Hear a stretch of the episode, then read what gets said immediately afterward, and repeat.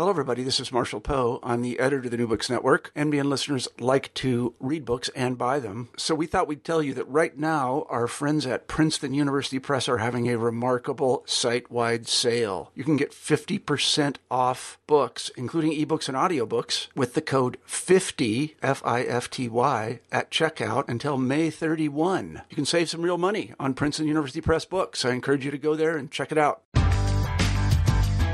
Welcome to New Books in Journalism, the podcast where we talk about the latest works in journalism, media, and communication with the people who wrote them. I'm Dave Schwartz from the University of Iowa School of Journalism and Mass Communication. In this episode, we hear from Henry Jenkins and Sam Ford, two of the authors of Spreadable Media Creating Value and Meaning in a Network Culture. It's about messages, control, and the spread of ideas in the new world order of production and consumption. Sam, Henry, thanks for joining us today. Thanks Happy for having us. So, the book is Spreadable Media, uh, creating value and meaning in a networked culture. And before we get into the book, and it's it's interesting, I've read it. How did this project come about, and how did you two find each other, as well as Josh Green? Uh, well, uh, Convergence Culture, my previous book, had come out, and we were disco- I was discovering that the ideas in the book were being taken up by a number of people working across the creative industries journalists, uh, advertising people, producers of television shows, networks. There seemed to be a real interest, and we were interested in getting a deeper understanding of how the creative industries worked in this era of participatory culture. So we created the Convergence Culture Consortium at MIT. Uh, and this was partially a way of getting our grad students who were interested in entering the industry to create some, some have opportunities. It was partially about a research exchange. Um, as we set it up, one of the first grad students to work on the consortium was Sam Ford. And shortly after we launched, we hired Joshua Green as the research director of the consortium.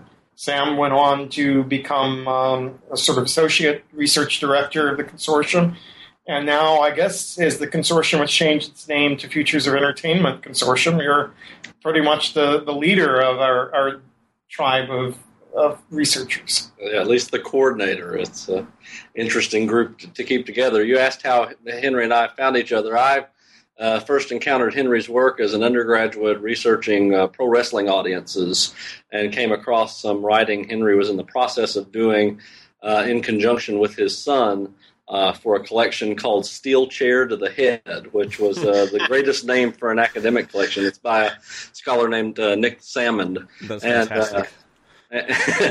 and uh, and so I knew Henry first as a pro wrestling scholar, uh, and then you know uh, discovered textual poachers and and his work uh, ended up coming to the program in comparative media studies at MIT, which he was a co-director of, and uh, was fortunate enough to launch the the consortium, uh, which we conceived of before Convergence Culture came out. And one of the discussions we were having as a as a group was uh, Convergence Culture and some of our early work was focused on uh, a lot of fan production practices, audience production practices. Yet, a lot of what was happening, uh, a lot of the energy that was happening amongst audiences wasn't just about production. A lot of it was about the control of circulation. And uh, a lot of the ways we'd initially uh, framed what we were working on didn't really account for that. So, as we continue doing research on how um, companies and uh, content creators were uh, developing relationships with their audiences, understanding their audiences. This this focus on circulation uh, became an increasing part of our work and started to drive uh, what eventually became the Spreadable Media project. And so, Spreadable Media really grew out of the dialogue we were having. Uh, on this community. So we kept expanding our research fellows. We kept getting new alumni who came through the program and we'd all developed a shared vocabulary through things like the Futures of Entertainment Conference, the consortium runs every November at, at MIT. And so this book started as a white paper we wrote in dialogue with our client, the client companies that supported the consortium, and that was written with Xiaochang Li and Ana Domb. And then it evolved into a book that Sam and Josh and I worked on together. And now, as the book has come out, we now have around it uh, something like 40 essays by various people who've been affiliated with the consortium through the years that are very integral to the book itself. And these are 2,000 word essays that live on the web. Uh, we encourage people to spread them, circulate them, engage with them in whatever ways they want. And we discuss them and engage with them critically throughout the book. And so this is a kind of hybrid of uh, the monograph, as historically academics have written it, and some kind of anthology that's designed to provoke a conversation, to model what a conversation might look like. And so some of the grad students that contribute, alums that contribute, were um, are academics. Some of them have been moved to industry, but they're part of the ongoing discussions we've been having as a community around these issues for six, seven years now. Really, really, the heart behind the Convergence Culture Consortium project was uh, it was twofold. On the academic side, it was to bring together an interdisciplinary uh, group of folks who may have been aware of one another's work but had never had uh, as much opportunity to collaborate. So we ended up with anthropologists, sociologists, uh, business uh, and marketing professors, uh, and, and also some academics who were hybrid in industry roles alongside. Uh, professors who are in more traditional humanities roles. Uh, and then our other goal, as we engaged with uh, with uh, partner companies in the media industries and in marketing was to introduce them to this work of uh, this wider range of people. So they had come to the, the, program we had at MIT because they had heard of that program and were interested in it.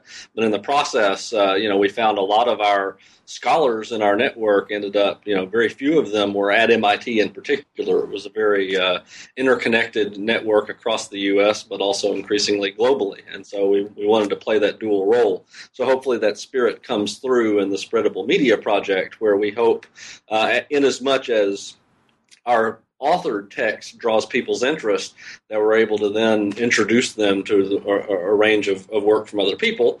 And with side benefit is these pieces are available on the web, that some people will, will likely encounter those some of those pieces first and learn about the uh, greater book project and some of the other uh, research being done in this space through any one of those individual pieces. And you talked about the challenges of bringing all these voices together. Early on in the book, you talk about how this book is primarily for, for three different audiences. How do when you when you bring in so many different voices, and oftentimes the academic voice doesn't translate to the quote unquote the real world voice. How did you go about making sure that that what you heard and what they said, both online and in the book, was something that that can be applied to the different audiences?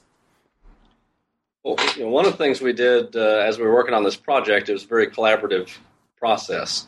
So uh, Henry Josh and I wrote uh, the core book in Google Docs, which uh, uh, is a whole other, could be a, a, whole focus of a podcast itself on what it's like to, uh, rather than each write chunks of the book, actually literally write the book together. And so one of the things we tried to play a role with one another is as we were writing sections to think about each of those three audiences and bring the audience's perspective to that work. By the time we were halfway through this project, uh, all of us had left MIT. And I was working in, I now work in the communications consultancy uh, space uh, Henry had moved to the University of Southern California in the Annenberg School, uh, and Josh was first at UC Santa Barbara, uh, leading a media industries project, uh, and now works for a digital strategy firm called Undercurrent. So, uh, one of our goals as authors was to bring that each of those perspectives to the text. The other thing we did uh, very early on and through all drafts of this project is forward. the text along to all our contributors and also to a pretty wide range of of, of uh, friends and colleagues uh, in the media industries and the marketing world uh, and in various fields of academia and have them come back to us with the things that didn't make sense, uh, the terminology that seemed arcane, the uh, the sorts of buzzwords that seemed to slip through or that we needed to challenge and, and that sort of workshopping process we hoped you know our take was people would have these sorts of criticisms after the book came out, and at that point we wouldn't be able to do much about it. As much as we could encourage that sort of dialogue while we were still working on the book, the better.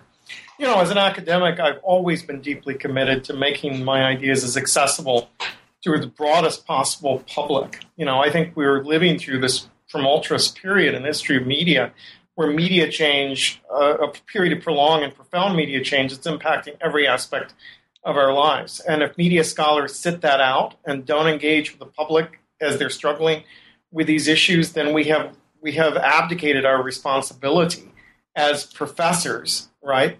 And the, class, the, the, the traditional notion of the professor is one who professes, who engages in conversations with the public. And so it's vital, I think, that we be part of these conversations. Now, it helps that I was trained as a journalist, that I worked as a journalist, so I write fairly quickly and I write with the understanding that it's going to be read by people, which is not true of every academic writer out there, right? right. And that as that I blog three days a week, for, you know, at henryjenkins.org means that I'm constantly engaged with readers of my work who are not academics. Uh, and, and when everything's said and done, Convergence Culture sold more, many more copies to non-academics than people at universities. Uh, so that to me, this is the logical next step to form this collaboration with people who are, you know, working in the industry, to involve ourselves with public policy people, to involve ourselves with with all kinds of readers in the process of de- developing the book. So that, as Sam said, if they're going to weigh in when it's done, they're going to weigh in. There'll be a conversation when the book comes out.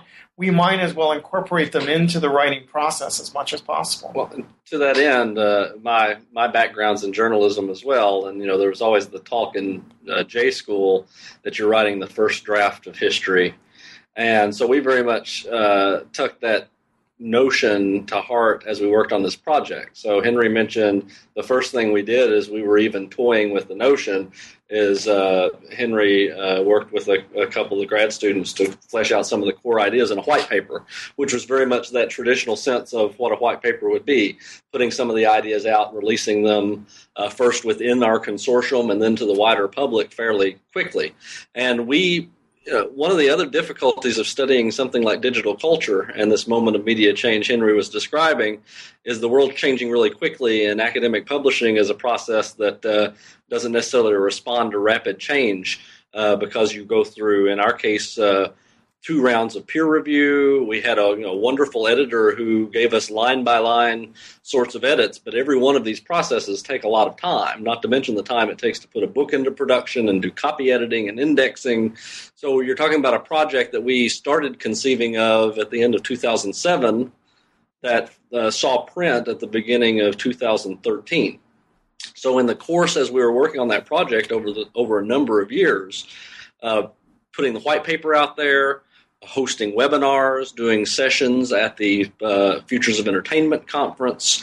Henry's blog, uh, certainly as he mentioned, uh, in my case, writing some guest pieces for Fast Company and other places that I'm a contributor to was a key way to get ideas out there and get uh, feedback to them so that you know certainly a good portion of the book as you read it in its final form some iteration of some of those ideas had been published in a softer, uh, less formed place somewhere before. And our goal with the book is to really, you could look at it as a, a collection or an anthology of our ideas and thinking over the last uh, five or six years, finally brought together in book form.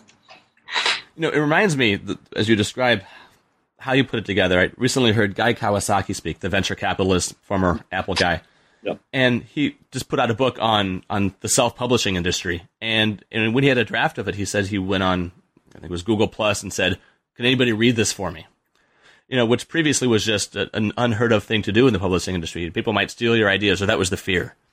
Hmm. And instead, he had I think he said seventy or eighty people reply, and he sent them copies. And of those seventy or eighty, maybe ten or fifteen actually took the time to read it and send notes back, and he worked them all back into his you know, final manuscript. And I think we're seeing a lot more of this. You know, you know, as I as I read the book, the one a lot of ideas got me excited, but one that got me particularly interested was was your I don't want to use the term war, but I'm going to your war on the word viral. and uh, I, I just want to jump up and down and high five anybody. But what is it about the word viral that doesn't work in in our current culture? Well, the word viral makes us sick. Uh, I mean, at a very basic level, viral media is a metaphor of contagion, right? At its root, we're saying that someone in the industry designs a killer virus, it infects a human host, the host unknowingly takes it back to their village or their family and infects everyone they know, and it travels through without any human agency involved with it other than the agency of the designer. It's a way of maintaining the illusion of control over, over the flow of media at a time where traditional producers have largely lost control over it. So at its root, it's tied to notions of irrationality, of the unknowable, of you know loss of control. It allow that that sense allows us to do two things, right? One, people in the industry can either shrug and say, "I have no idea what happened; it just went viral," or there's someone who rubs their hands together and says, "For a lot of money, you can we can teach you how to make your content go viral." and it becomes arcane knowledge. And we don't believe either of those is the best way to think about it. Everything in cultural studies tells us that people pass along media for, for a reason, that they make a whole set of choices about who to pass it to, which content out of the flow in their inbox in any given day is worth passing along to who, through which channels, with which messages attached. And that means it's open to social and cultural understanding that I think starts when we acknowledge that people are choosing to spread your content not spreading it accidentally. It, it, it, there are two problems at hand with the, the way viral is used. Uh, the first is one of imprecision. So the first time viral was, uh, as we discussed in the book, the first time viral was applied to a marketing context was in the case of Hotmail and the little messages that would go along at the bottom of an email along the lines of need a free email account, sign up at hotmail.com. Uh, and they use that as an example of viral marketing, and I actually think it was a pretty apt metaphor in that instance because I would send along an email, and unbeknownst to me, or even if I eventually came to know it, kind of irrelevant to me, this carrier marketing message goes along, and, and it would somewhat be like interacting with somebody and not knowingly passing along a virus to them, which uh, I caught the flu this flu season, and somebody probably did that very thing uh, to me, unbeknownst to them, uh, in the course of a conversation. So that, but the problem is that metaphor then got stretched uh, past the point of recognition. So we started describing things that don't work at all like that as being the same sort of un, unknowing uh, uh, passage. And uh, I would argue there are certain things in our uh, culture now that is quite like viral marketing. Uh, so if you uh, read a story and it shows up in your Facebook feed that you read that story or that you like something that you didn't intend to necessarily pass along, we could say that is an example of viral marketing or pass along, an action you take unbeknownst to you has a carrier marketing message that is automated that you didn't take any conscious part in. And I think those sorts of things do happen, and we're seeing uh, platforms like Facebook engage in some of those activities more and more often and try to build them into their system. Uh, the problem is, if we describe everything as viral, quote unquote, we have a hard time calling out those practices uh, from the more conscious uh, choices of, of pass along that, that people make. And that was one of our key distinctions. The other part of it is, to Henry's point, is this, this idea of, uh, of agency. So so much of what we're describing as as viral uh, are cases where describing them as viral strip people of any uh, uh, any uh, active choice they have in in, in choosing to circulate content.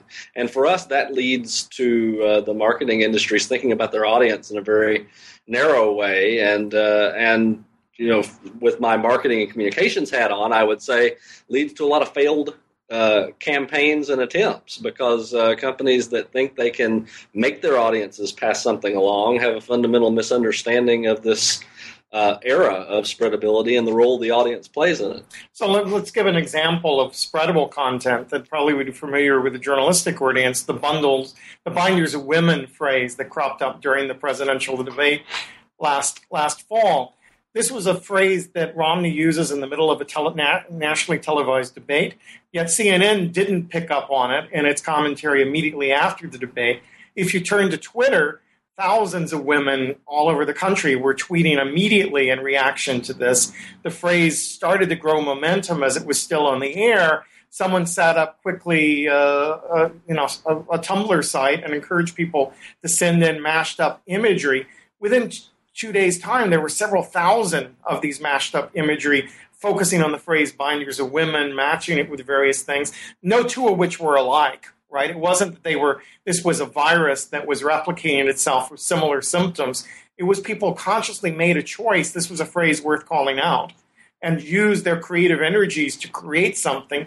All of those things are traveling through different trajectories, through different communities that these people are already embedded in. And it forces the mainstream news media to pay attention to it. And the payoff was considerable. For Canada already being accused of being at war with women, we discovered first that he didn't create the binders of women, that they were given him by a feminist organization. Secondly, we find, find out that the cabinet positions he appointed women to were not the high powered ones, they were secondary. Third, we find out that most, when those women left, he replaced them with men. And finally, the question why did he need binders to begin with? Well, because there were no women on the executive board at Bain Capital where his corporate experience had been. So this was each, as the thing spread, the news media and journalists did their job, began to focus on the story in a renewed way. So if we call that viral, we strip away all the political agency that's involved with it. The reality, this was a story that emerged grassroots as the public heard the phrase differently than professional journalists did. And it forced journalists to do their jobs better because this thing was being put on the national agenda through acts of circulation. Well, and the other thing about viral is it only measures success in terms of uh, metrics, numbers. So the idea, you know, success for viral means you created a, a pandemic, and that's the only means of success. So I think to, to, your to your point, Henry, if we were to call that a viral success, then the discussion would be about how many people use the phrase, how many times the clip was viewed. It turns it into a quantitative sort of discussion that strips out from a cultural studies perspective much more interesting questions of why and how and the motivation of the audience for passing this along and what sorts of discussions it facilitated. I also think another danger is it causes us when we're talking about viral to disregard uh, a lot of a lot of campaigns that didn't reach pandemic proportions that might have been aimed at a particular audience. So as we talk about spreadable content, we can talk about a lot of instances where stuff became very highly spread and discussed within a small community or within a certain limited context uh, that I think uh, can can yield very interesting results, but often wouldn't be described as a quote unquote viral success. Sure. And Henry used the the binders of women example how what the media was hearing and what the was going out there was different from what the, the people listening heard, and these are ideas that, that go back, you know, year. I mean, it's it's it's Stuart Hall's encoding decoding stuff, and in terms of this myth of top down control, I mean, that can go back as far as God. I mean, like Herta Herzog. I mean, so far far back. Now, now there's these wonderful ideas in spreadable media, but what what is it that you think it is about communications professionals that they've been so slow to, if not adopt, but to even understand this whole idea of of who is in control and and and how people are going to be sharing ideas and sharing media versus what it is that they think that they're producing. Well, I think we could take it back even earlier than your your outline suggests. Um, I've been reading this new book by Ellen Garvey, uh, which talks about scrapbookers in the 19th century. And you know, as newspapers are circulating people are cutting things out of newspapers and they're putting them in scrapbooks. And she describes their very conscious choices by or African Americans, by early feminist groups to construct counter histories to the dominant representation of the news uh, by choosing what to cut out, what to juxtapose on the page, creating archives that they were there. You know, in some cases, they called out segregationists uh, who made statements in the news that then suddenly disappeared from the public record when they were running for can you know office later, and they were able to prop, demonstrate this did appear in print at some moment in time, and it was a way of constructing a counter view. So journalists have lived in a world where we remix their content, where we cut out their content, and where we recirculate their content as long as we've had newspapers, right? But we've been I think the new media environment has fundamentally changed the, the scope and scale at which this can take place. That it becomes that much easier to excerpt, pass along, it becomes that much easier to reach large numbers of people. And we're seeing just unprecedented sc- scopes of circulation emerging around certain things. Um, Kony 2012, uh, Gangnam Style, uh, Susan, the Susan Boyle video we began the book with all of which reach a scale that we never would have anticipated grassroots circulation could have reached before and force things onto national agendas, international agendas that weren't there before. So I think as media professionals, you have to understand you op- that's the world you're operating with. All signs are the young, current generation of young people are not sitting down and reading a newspaper on the on the train, and they're not watching the evening news on television. They are getting snippets of information all day long circulated to them by trusted friends and communities, and that that's how we get our news now. And if you don't understand that, then you're probably doing journalism in a way that's antiquated and is not going to last uh, much longer. Well, and you asked, you know, why are uh, media and uh, communications professionals so bad at this? And, I should, more, and I should have, and I should have said some. I should have said yeah, some. absolutely, absolutely, of course. And, and, I think you know the question is there's a a systemic uh, lack of understanding of these processes, and I think it's tied up in uh, the fact that as if you look in the 19th century with the rise of the mass printing press and in the 20th century with the rise of the broadcast paradigm, it was very hard to in any way really know your audience beyond the very base sort of quantitative ways you could have of understanding the audience. What was the circulation? Uh, what is the number of viewers that can be best estimated in a broadcast setting? So as you enter this space and age where uh, the audience uh, pack practices of passing things along and recommending things and discussing things have a textual trail. Uh, that especially as these discussions take place online, uh, we as an industry though have been trained uh, to think about uh, storytelling and content creation from that broadcast sort of mindset. So you could look at uh, several of the metaphors we tackle in the book uh, as we move from the broadcast paradigm to the stickiness paradigm we talk about in the book of putting content in a place and then trying to drive an audience to it online, to the idea of viral, which would say, yes, stuff does spread, but it is the power of the content that causes it to spread, not the audience. Even to this idea of influencers, which in the marketing world would say, okay, maybe we do have to come to understand the communi- the community of an audience we're trying to reach. But in that, in reality, there are only a few members of that community who are the tastemakers, and we really just have to understand or develop a relationship with them. All of these are shortcuts to actually really understanding and pay attention to the audience. So I, I would say you look back to how you know how journalists are trained uh, and how uh, people in going into PR or advertising and marketing are trained, and most of it focuses on what we want to tell the world and what uh, it means to create the content, and not much of it is focused on developing relationships or understandings uh, of the end audience beyond anything other than the numbers. So, I think even if journalists don't want to think about their own content in this way, they have to understand that they're living in a world where content flows are going to be affecting other people this way. So, let's think for a moment about Downton Abbey, which you know was aired in Britain six months ago. That uh, obviously lots of information spreads through in, you know online discussions and so forth. The, the content's available on BitTorrent. Uh, PBS is plugging along, trying to string out the episodes over a series of weeks and maintain suspense and anxiety about how the outcome of the season is going to go. Even the DVDs drop uh, three weeks before the end of the broadcast of the series in this case.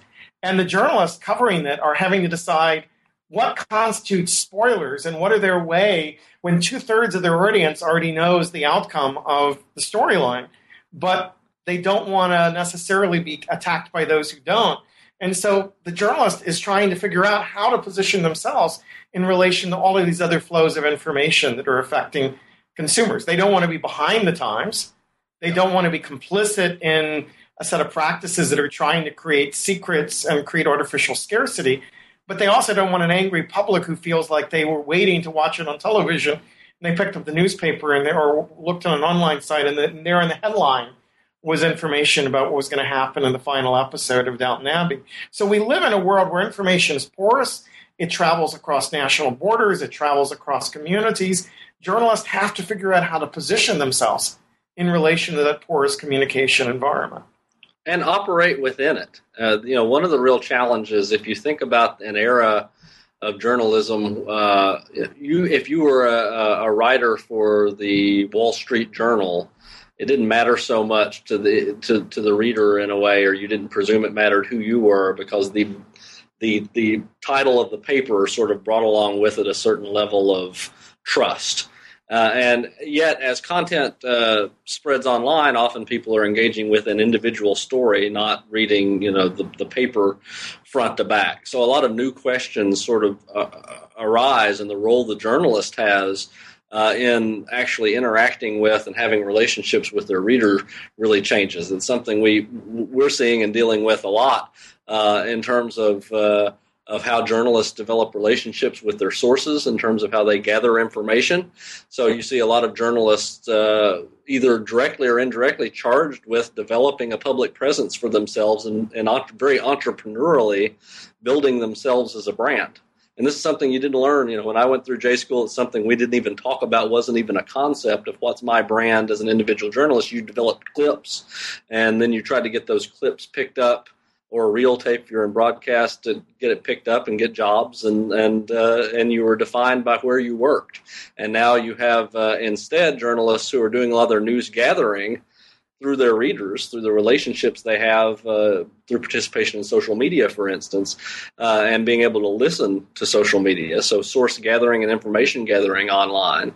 And then in return who are formally or informally charged with promoting their content, their stories once they post through their online presence so that people are in many ways acting as uh, entrepreneurs, even if they have a full time staff job as a journalist uh, at a particular publication. We're even seeing incentives often set up that, you know, you may get, for instance, a base level of pay and then get certain uh, perks or bonuses for having the most forwarded or shared a story in the newsroom in a given week. And to see those sorts of processes take place really changes what it means to, to be a journalist. I'm not saying all of these things are things that are purely should be celebrated. There are some a lot of questions that raises as well. We're uh, I think I would speak for Henry to say there are a lot of things we're quite uh, optimistic about and think have great potential for uh, uh, for a, a, more level playing field and a more interesting media landscape. But there are also a lot of aspects of this that raises interesting ethical questions.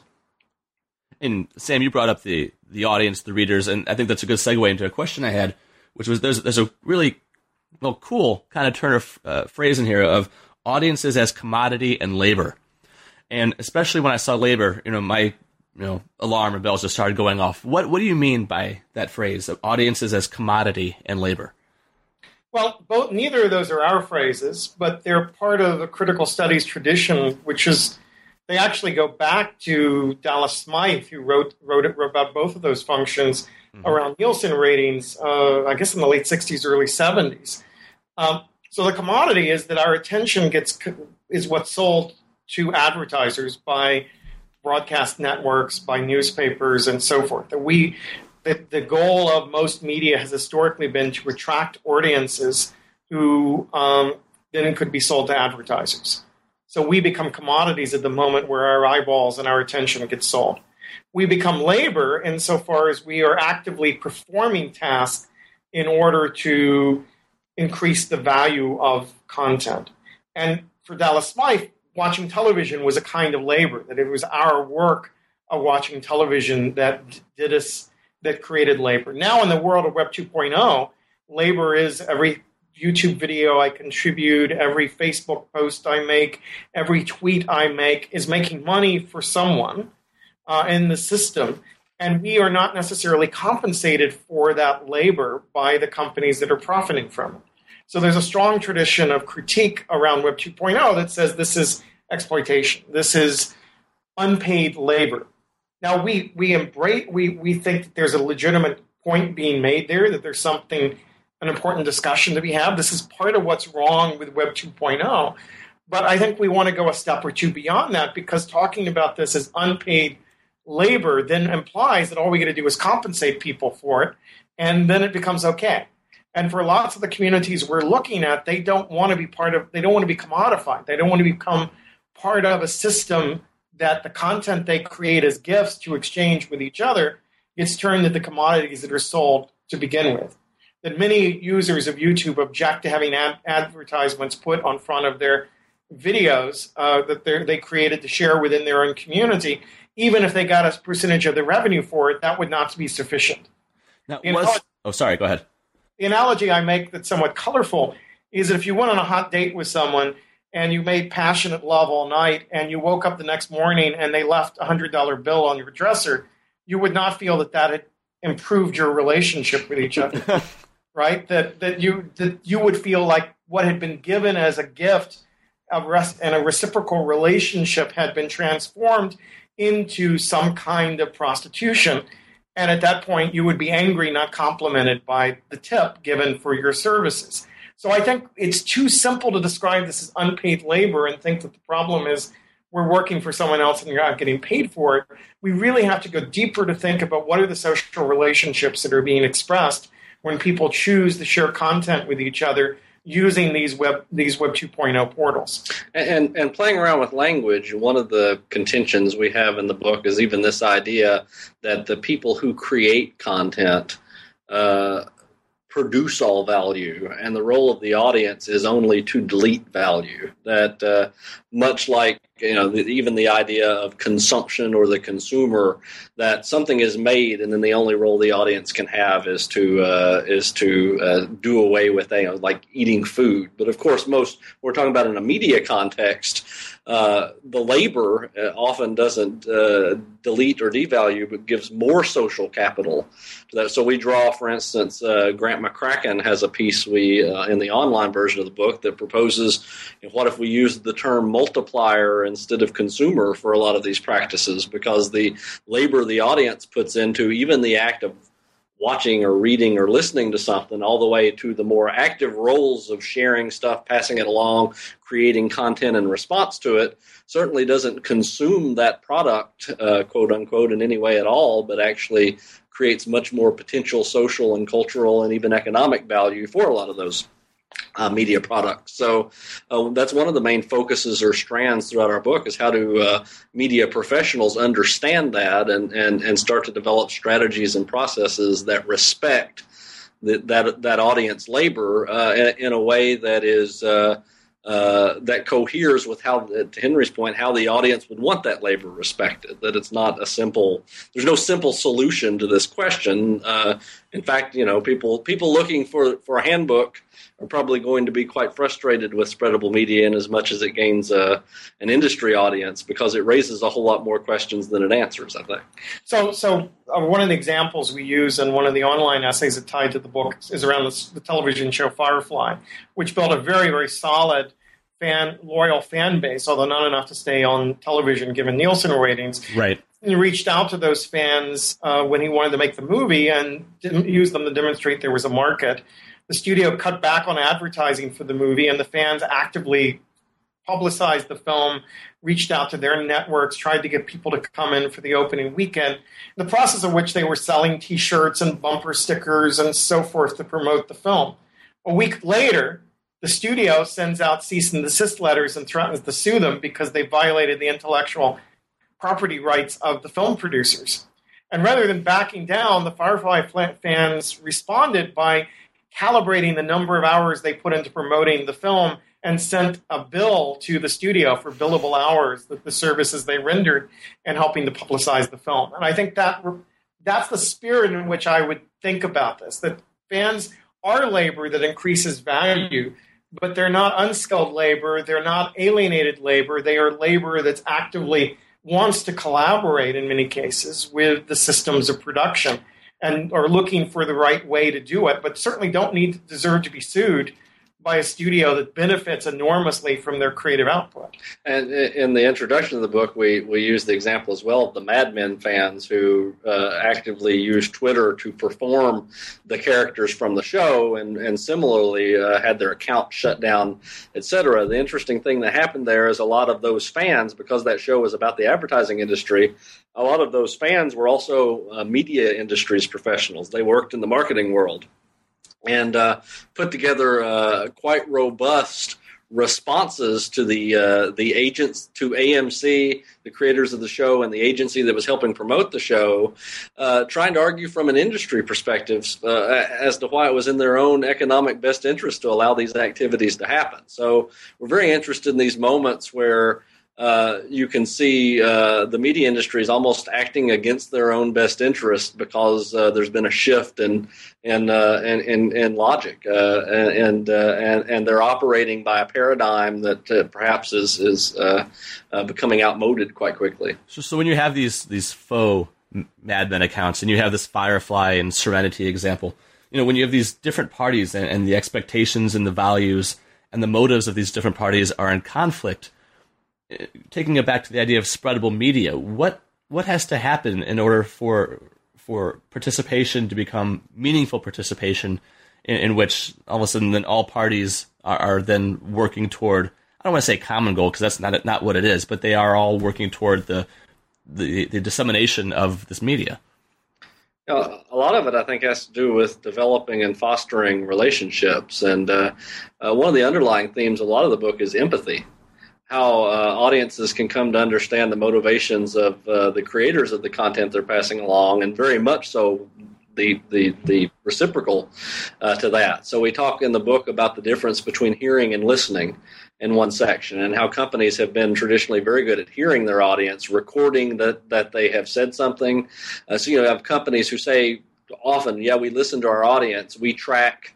How many mentions we get in social media, and whether they were positive, negative, or neutral, and how much of the share of voice is the term that's often used in communications we own versus our competitors or versus other things in, in the culture. And I think those are the sorts of things that have to go by the wayside because as long as you understand your audience, if you're a, if you're a media professional, as long as you understand your audience as an abstraction uh, or as an aggregated number rather than the actual human beings uh, who who are involved, uh, you know, it's going to be very difficult to foster this sort of deep understanding required to to activate these relationships. And I think uh, we have to do away with what I think a lot of in, in, professional training we sort of get trained against the very things we know how to do in our personal lives, which we a lot of things you see companies do and media uh, producers do. Uh, we would never you know, we would never walk into a a party and only talk about ourselves or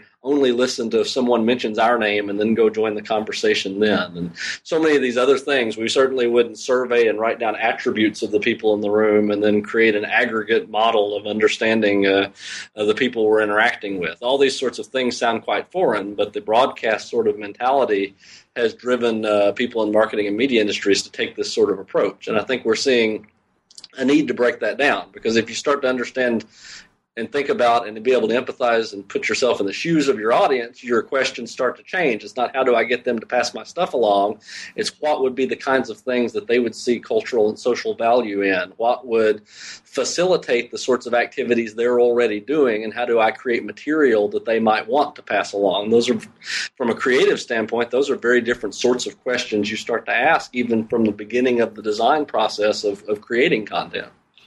Yeah, so I, I and I think the language of brand community, which took roots maybe over the last decade and was in some ways the beginning of thinking of the consumer in a social, culturally connected way and taking a more ethnographic view on what consumption means. But it is incredibly self centered to imagine the community only exists at the will of the brand, that we are the brands or media producers create communities around their content far more productive is to say that we there are communities of long standing with their own traditions, their norms, their hierarchies, their values, their practices that are having ongoing conversations around cars, technology, uh, news, you know, science fiction, what have you, that companies can create resources to engage with, that they, they should understand what those communities are and identify those communities that are most likely to have an active interest in their content and then engage them as as communities, as social entities, rather than an egocentric way of imagining that we're all your friends on Facebook. Because at the end of the day, for most products, we're just not that into you, right? We, we, we you know, we just don't care that much about the brands we're invested in, and we expect if you want to enter our conversations, you have to enter on our terms and give us something of value. And same thing is journalists thinking that they are offering us all the news that's fit to print and ignoring all of the active interests that the various communities have that are underserved by journalists, but are the, the fans of news are actively collecting bits of information from many different sources and crystallizing them for their communities who want to have conversations around specific topics that news journalists have traditionally done a very bad job of covering, whether it's minority populations within a city, whether it's the disabled population or senior citizens or youth. We go down the list of things the news does a bad job of covering. We depend on each other to find those snippets of information out there and assemble them. And it's no longer about, oh, we're the community of readers of the New York Times. Well, and and similar to that, uh, you know, another thing journalists have traditionally been very bad at uh, is thinking of the publishing of their piece of content as the end of the process. So typically, you would do research to ultimately run a story in the paper, and that was that's the end of it for you. And uh, I think here to Dan Gillmor's work uh, about how so much of the journalism process for him eventually became seeing the publishing of an initial story as the very beginning of the process. So once you put your initial research out there and share it, then seeing what readers come back with and respond and the sort of corrections they make and the angles you didn't think about that they then introduce could lead to a wealth of potential follow up stories. If we think of content as the ongoing fodder for a back and forth conversation rather than the thing we're trying to build an audience for and uh, and I think that that starts to shift the conversation so that uh, you know, one of the worst things I see happen in the journalism industry is every time something comes out, gets released, happens, that gets an initial story, and you never see the follow up story of what happens with it after that point. Right, exactly. and you know, and, audiences, of course, uh, can, uh, bring a lot of those perspectives to light. But you have to have a relationship with your audience, and you have to be listening. Uh, and that was you know a lot of Dan's work and, and we the media and around the the, book project was to say, now that I love to get corrected and I love to have audiences come back and introduce new ideas, concepts, etc., because that could give me a year's worth of additional material to continue researching a certain subject. Uh, and I think that's a very different way of understanding, as a journalist, the relationship you have to the community you serve. Okay. Last question. Aside from hoping that the book is a commercial success and you sell millions of copies and make lots of money and right off into the sunset happily. What do, what is your hope for the message and the content and the, and the, and the ideas in this book? What what are you hoping that people who read this come away with and and then move forward with? Our hope, one thing, our hope is certainly not to see uh, viral Web 2.0 influencers uh, and so many of the other uh, terms we we focus on in the book just get replaced by a different set of terms. Uh, for us, it's very much more the the thought process the book looks to encourage than it is some end goal. Uh, you know, a part, um, a good portion of our book is really focused on thinking through the sorts of metaphors and buzzwords we so often use, uh, and I would say both in both in academia and in the industry, we can be quite guilty of it. Is uh, picking concepts and then starting to use them far beyond their original uh, helpful context, and and that's been certainly the goal that we focused on. One of the things we say is we didn't intend to write uh, the book on a lot of these processes, but a book on this process that would generate a long-standing conversation. So our hope would be, especially uh, as this book uh, gets spread among media professionals, hopefully, to introduce them to a set of questions to ask that sparks a much longer, ongoing conversation. Uh, you know, and and that's certainly part of the impetus behind having so many different voices involved in the overall book project because these are people quite invested in these sets of questions, uh, and we'll probably, as a community, be working on uh, further and deeper understanding of a lot of these issues for many, many years to come. So, uh, hopefully, getting more and more people engaged in thinking about these issues critically uh, leads to uh, leads to a more equitable media environment. That would be my hope and goal. You know, one of the terms we use in the book is the term moral economy.